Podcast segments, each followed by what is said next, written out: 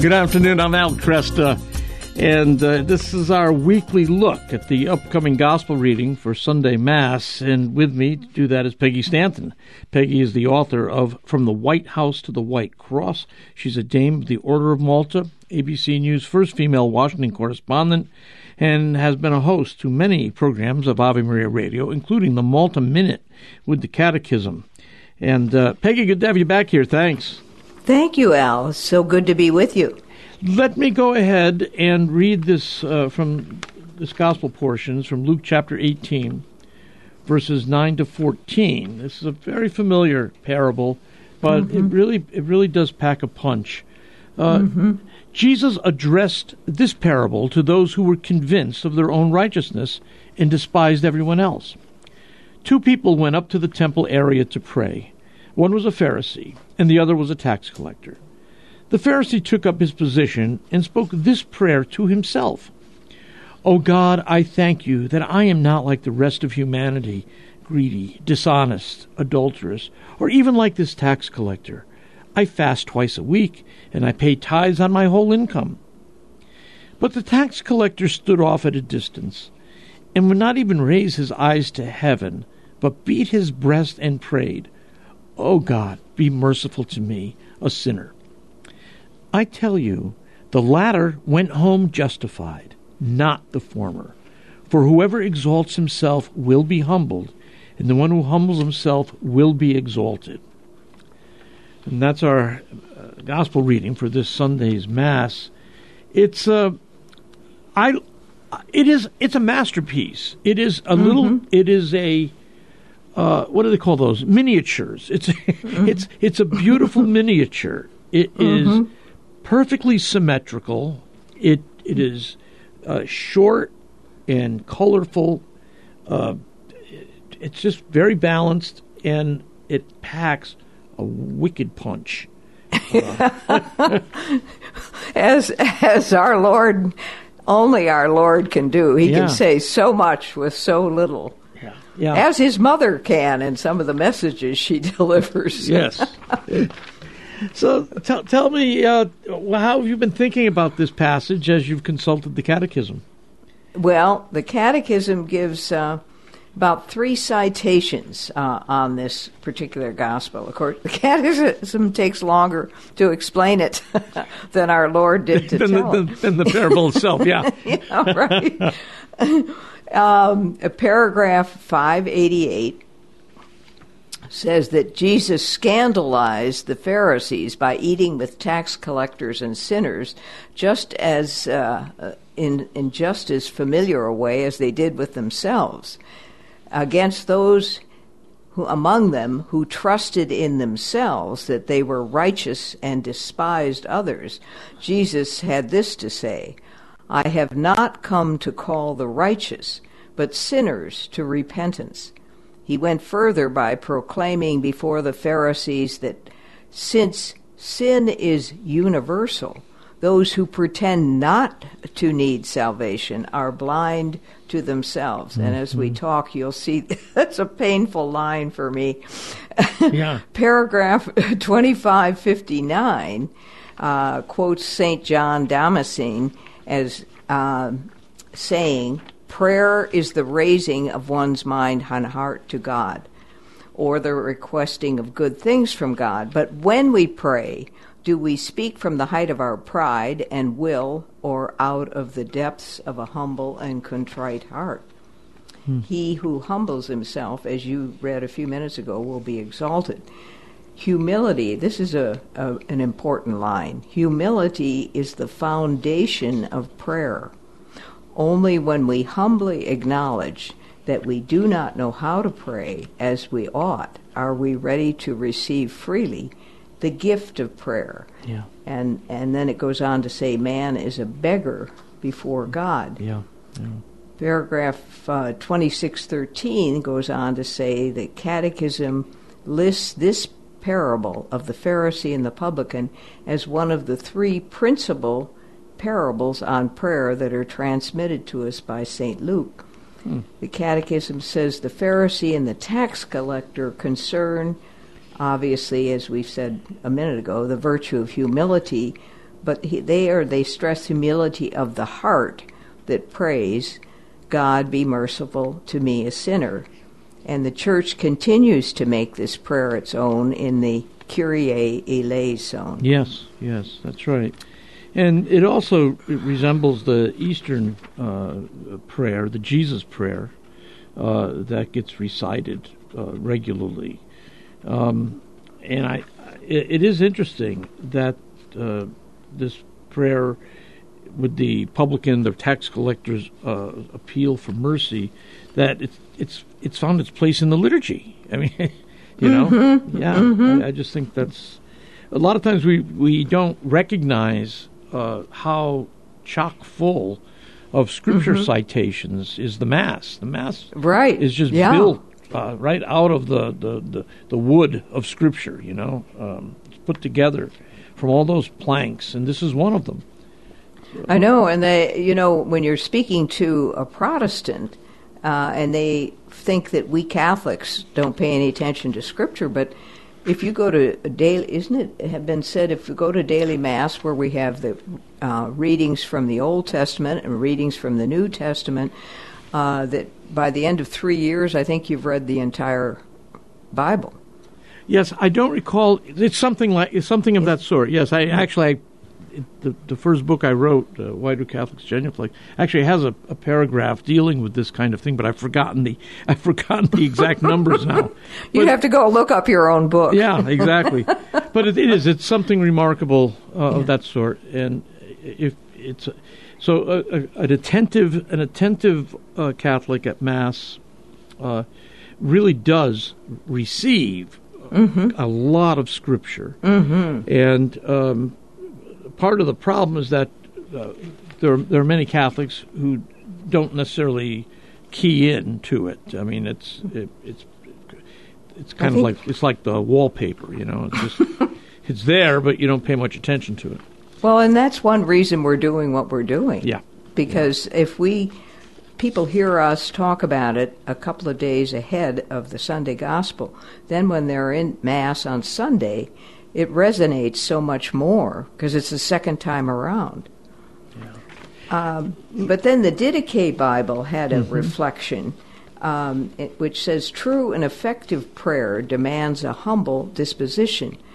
The Pharisee in this parable offered thanks to God for his own qualities Yeah. and successes, not God's, Right. but arrogantly contrasted his virtues against the sins and shortcomings of the publican. He thus measured his own goodness by a checklist of external acts performed. His smugness in the temple is not so much a true thanksgiving to God as it is praise for himself. Yeah, it's a it's a recitation of his resume. I mean, look well at me. put. Yeah, It- it is it, the the the tax collector here. The object of his prayer is God. He's he's mm-hmm. Appealing to God. The the object of the publican's prayer, the, I mean, the object of the Pharisee's prayer, is himself. He- he- look at me. Yeah, right. Look at Aren't you lucky to have me, Lord? Yeah. uh, no, I think that's that's a great point. Um, I, you know, it is it is something. This this question of humility is is interesting because it it comes back to on the one hand we know that humility doesn't mean um, uh, uh, uh, unnecessarily beating yourself up or walking around with constant regret. Um, Right. that's not true humility. That's psychologically uh, a problem. Uh, humility means, I think, knowing where you've come from, and that you don't, you didn't call yourself into existence. You don't sustain yourself by your efforts, Right. And you certainly don't hold God um, uh, accountable to you for your works. You know. Uh, uh, and it, so I mean, it, in some ways, though, that's that's just basic. That seems. I mean, that's obvious. It should be obvious to all creatures. Uh, yeah, isn't it? Who is it who said? I think a saint said that humility is is recognizing who we are Yeah. and who God is. Yes, that's good. yeah, I think that that really does put it. I mean, St. Paul talks about we ought not to think of ourselves more highly than we ought. And so he's not telling us to be miserable about us. He's just saying, don't exaggerate your, you know, what you think your virtues are. Uh, let God, uh, let God stand in as the one who defines uh, your virtues. Uh, it's a tough. It's a tough um, virtue. I mean, we need to acquire it. I, do, I really do think those of us in broadcasting or any kind of public performance, um, we need to be constantly reminded of this, don't you? Yeah, I. It, it well, there's something that happens. You know, when you begin. In my case, when you begin broadcasting, actually, you find out that there are people who enjoy what you're saying. Mm-hmm. There's there definitely is. A, you do take pleasure in um, the praise of people mm-hmm. who like what you're doing. Um, in time, though, you know, life goes on. You you you have to you have other responsibilities, and so you don't quite feel the same. You always are glad. I always love when people t- say they love the show. I, I mean, I'm, yeah, I'm right. always happy to hear that. Mm-hmm. But um, you become aware, though, of how many people aren't listening. and that, so yeah. every once in a while, I get a letter from somebody who says you're, you know, you're cocky or arrogant, and you know, mm-hmm. you must think you're so great um, because of all the people that listen to you. And what that person doesn't realize is I'm actually far more aware of how small we are mm-hmm. and how mm-hmm. few people listen to us. Mm-hmm. The Catholic radio world is, is Catholic radio is doing a great job, mm-hmm. but it is still by is small. Yeah. By comparison to the uh, secular. Yeah, yeah. Mm-hmm. So I, I, mm-hmm. always I always measure it against that, and um, th- that keeps me from ever you know being too uh, puffed up. well, I must say though, uh, I well, you work for you work for the big you work for ABC. Yeah, right. yeah, that's now that you you don't get you didn't get a chance to say how few people were listening because in your case, lots of people were listening. I don't viewing. know what they were thinking though at that moment. Peggy, hold it there. We'll take a break. Okay. We'll come back and continue this conversation based on Luke chapter eighteen, verses nine through fourteen. It's the famous and beautiful passage uh, of the Pharisee and the tax collector.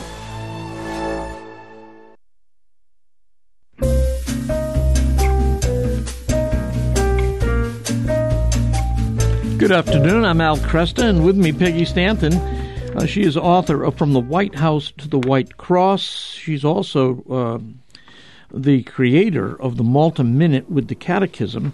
And Peggy and I get together, uh, well, at least once a week to look over the gospel reading uh, for the following Sunday Mass. And we've been taking a look at Luke chapter 18, verses 9 through 14.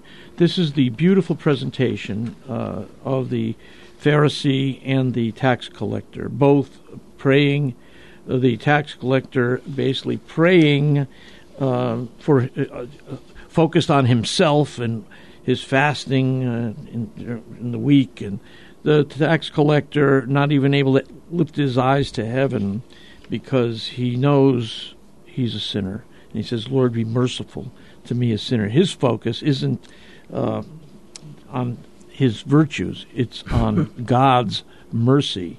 And that's the major difference between the two.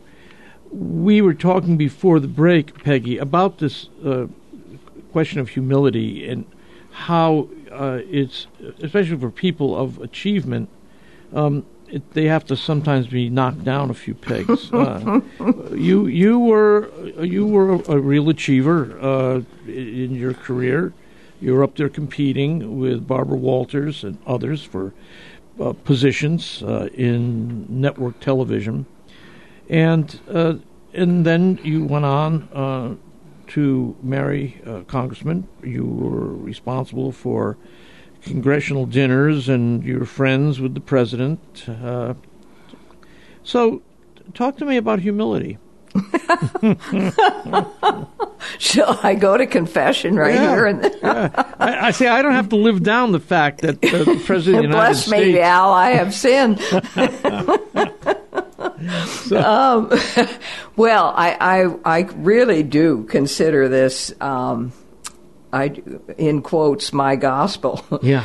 because um, when I went to Medjugorje for the first time, uh, I, I'll have to truncate this story because it's a it, it's a whole chapter in the book of you know from the White House to the White Cross, but. Um, and it's hard to ta- truncate it, but Sure. let's say let's say that um, we had been in Medjugorje uh, about four days, and we were going to leave on the fifth or sixth day. So um, I was up and down in my feelings about about it, but uh, then the Lord really took me behind the woodshed, uh, and it all came about as a. Um, an apparition that was occurring on Mount Podbrdo, which is also known as Apparition Hill, and it was late at night, and we had been told the Blessed Mother might appear to Ivan uh, that night, and so my daughter and uh, a friend were very anxious to be up there, and so we were up on the mountain, and there were thousands, literally thousands of people there, and it was. Um, you know, there were people from every country. And so there was a lot of competition in prayer, shall we say, you know. There was Polish prayer and German prayer and and uh, Ukrainian prayer and it went, and they were all competing and I I got to thinking oh my like the Pharisee what a disorderly crowd and the gall to think uh, think this uh, that if she appears before this group I'd have less respect for her isn't that awful That is. and I'm really going to confession here publicly. Um, and uh, so we wound up leaving. We're going down the mountain while everybody else is going up. And um, kind of assuming she wasn't going to appear to this disorderly group. And uh, but it turns out she did indeed appear, and it caused me. I, I you know, th- there are pages on this. A great uh, experience. You've read the book. I can't go into it here, but it really caused me a great feeling of remorse and great, uh, rather dramatic. Uh, flood of tears, etc. So um, uh, I, I couldn't figure out what the experience that I went through, what it really meant, and so. Uh, if I may, I don't know how much time do we have. We've don't got, we, we actually do have, uh, we, you know, yeah, we've got time. Go ahead. Okay. Is it all right if I'll just read it from the book? Sure. Is that okay? Yeah, that's because fine. it's easier to, otherwise it might get too long. Uh, the experience continues to haunt me. My mind seeks regions. Gradually, theories begin to emerge. I'm not as deep a believer as I fancied myself.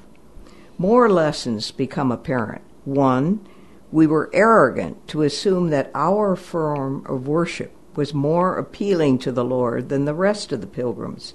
Two, God is much more tolerant of turkeys, as I had called them, than I, even though I am one. Three, I was not called to Medjugorje to escort my daughter Kelly to her conversion. I was called to experience my own. And four, I cannot externalize the message of Medjugorje until I internalize it. Let there be peace on earth, and let it begin with me. Mm-hmm. The morning of our departure, all those answers come together in the reproduction of a painting I discover in the Franciscan bookstore.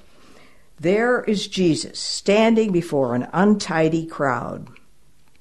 Naked baby crouched in the crook of his right elbow, his left hand extended in a calming outreach. His audience seems in a state of extreme agitation. Children are trying to break free of their mother's grasp. There is pushing, there is shoving. One can almost hear the master saying, Now, if the Germans will sit down over there, the Italians to the left, and the French in the middle. I gaze a long time at the picture, Theologians say God speaks to us three ways through Scripture, through people, and through circumstances. I feel God is speaking very pointedly to me through the circumstance of this painting. In reality, the Lord dealt with such disorder, probably yeah. frequently. His infant tolerance is excuse me his infinite tolerance for the human condition could not have been proclaimed more loudly if it had been pealing from the bells of St James it is a graphic illustration of what's called God's crazy love ruefully but gratefully I realized I had come to Medjugorje a Pharisee a woman utterly satisfied with herself and her stimulating life wanting no conversion like the rest of the pilgrims. Hopefully, I will go home like the publican who prayed, God, be merciful to me, a sinner. Wow. Promising never to judge another human being, knowing every day I'll have to pray for the strength to keep that promise. I feel as if I have been divinely set up had we not gone up Mount Podbrdo on Mary's birthday eve, and had we not left prematurely and judgmentally, I would never have been able to see so vividly the contrast between my intolerance and the non judgmental, loving attitude of the Blessed Mother, an image I hope will never fade. I am not the same person I was one week ago. The woman who did not want her life to change has to face the fact that it needs changing, that actions excused as genes we were born with are in fact sins that need to be and can be remedied. Wow. Very, very uh, moving passage. Yeah, that's that's that's written deep into your bones. yeah. yeah. Every time I hear that gospel, I, I think of it. But it was it was a very. Um, I mean, of course, I uh, as I said, I could we couldn't talk about the entire um, chapter, but the way um, it. I really do feel like I was divinely set up. The whole yeah, circumstances, yeah. it was a 24 hour period. It began with a conversation with a young woman and ended 24 hours later w- with the same young woman, both who who appeared and disappeared very, you know, almost you couldn't figure out how she got where she got. But mm-hmm. it, it it set up the whole sequence where we went up on the mountain and and uh, for the apparition, and yeah. then we left, etc. I I think that's again instructive uh, circumstance, uh, it, it, it, shines a light on your inner attitudes and mm-hmm. your own repentance. Um, mm-hmm. And I think that uh, it's actually it's wonderful you're able to share that because I, I think that that's the kind of story that uh, affects uh, people and allows us all to measure our experience against yours and say, "Wow, are, do I have similar moments in my life mm-hmm. uh, where I've had conversion of this sort? And um, I, I'm, you know, the book is wonderful, and uh, I, I do hope people will pick it up and read it. Uh, I think it's a it's an incredibly engaging story. Uh, at many at many at many levels. I mean, at very deep levels, it really this it's a is the cry of your heart. Um, it's also got uh, entertain, entertaining aspects of it, all the crazy characters you met. How long after that experience did you begin to think? Did you did you have after that experience? Did you have a, a new sense of mission uh, in your you know daily life? Mm-hmm. It was interesting, Al, because I. Um, I remember the the next day we left, and then we were in uh, uh, Dubrovnik, and I ordinarily would would want to see every bit of a new town, and especially a town as unique as Dubrovnik. Mm-hmm. But I was so uh, kind of stunned by this whole circumstance uh, that happened uh, I just sat on the beach. Everybody else went exploring the town, and I said to myself, um, initially I said, well, I don't have to change the world, I just have to change myself. But soon it, I found that um, changing yourself did, in fact, Yeah. affect how, how the world That- uh, was changed. Very true. Yeah. Yeah, that's important. And, And- you, you went on to become an ambassador of peace. Well, I don't know if that's a that's a pretty fancy title you've given me. Thank you very much, but I don't know if I.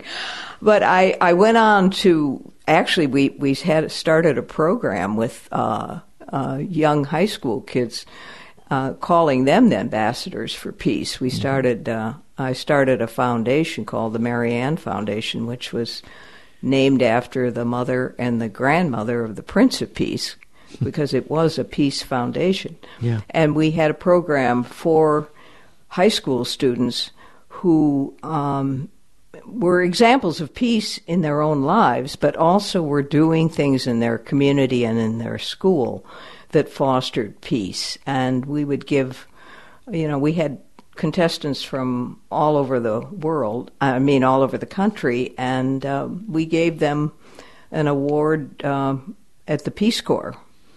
So, um, Nice. yeah, Nice. I mean, that was, and then we had another program called Kids for Peace. That- Yeah. So, I mean, there's very tangible fruit, not only in your internal life, but in your external works, uh, emerges from that experience. So, We live and we learn. Yeah. Well, thank you uh, for sharing that with us. And uh, there'll be many people this Sunday who will be remembering you during the gospel They're going to think that arrogant woman. I heard a Pharisee. Thanks, Peggy. Thank you, Al.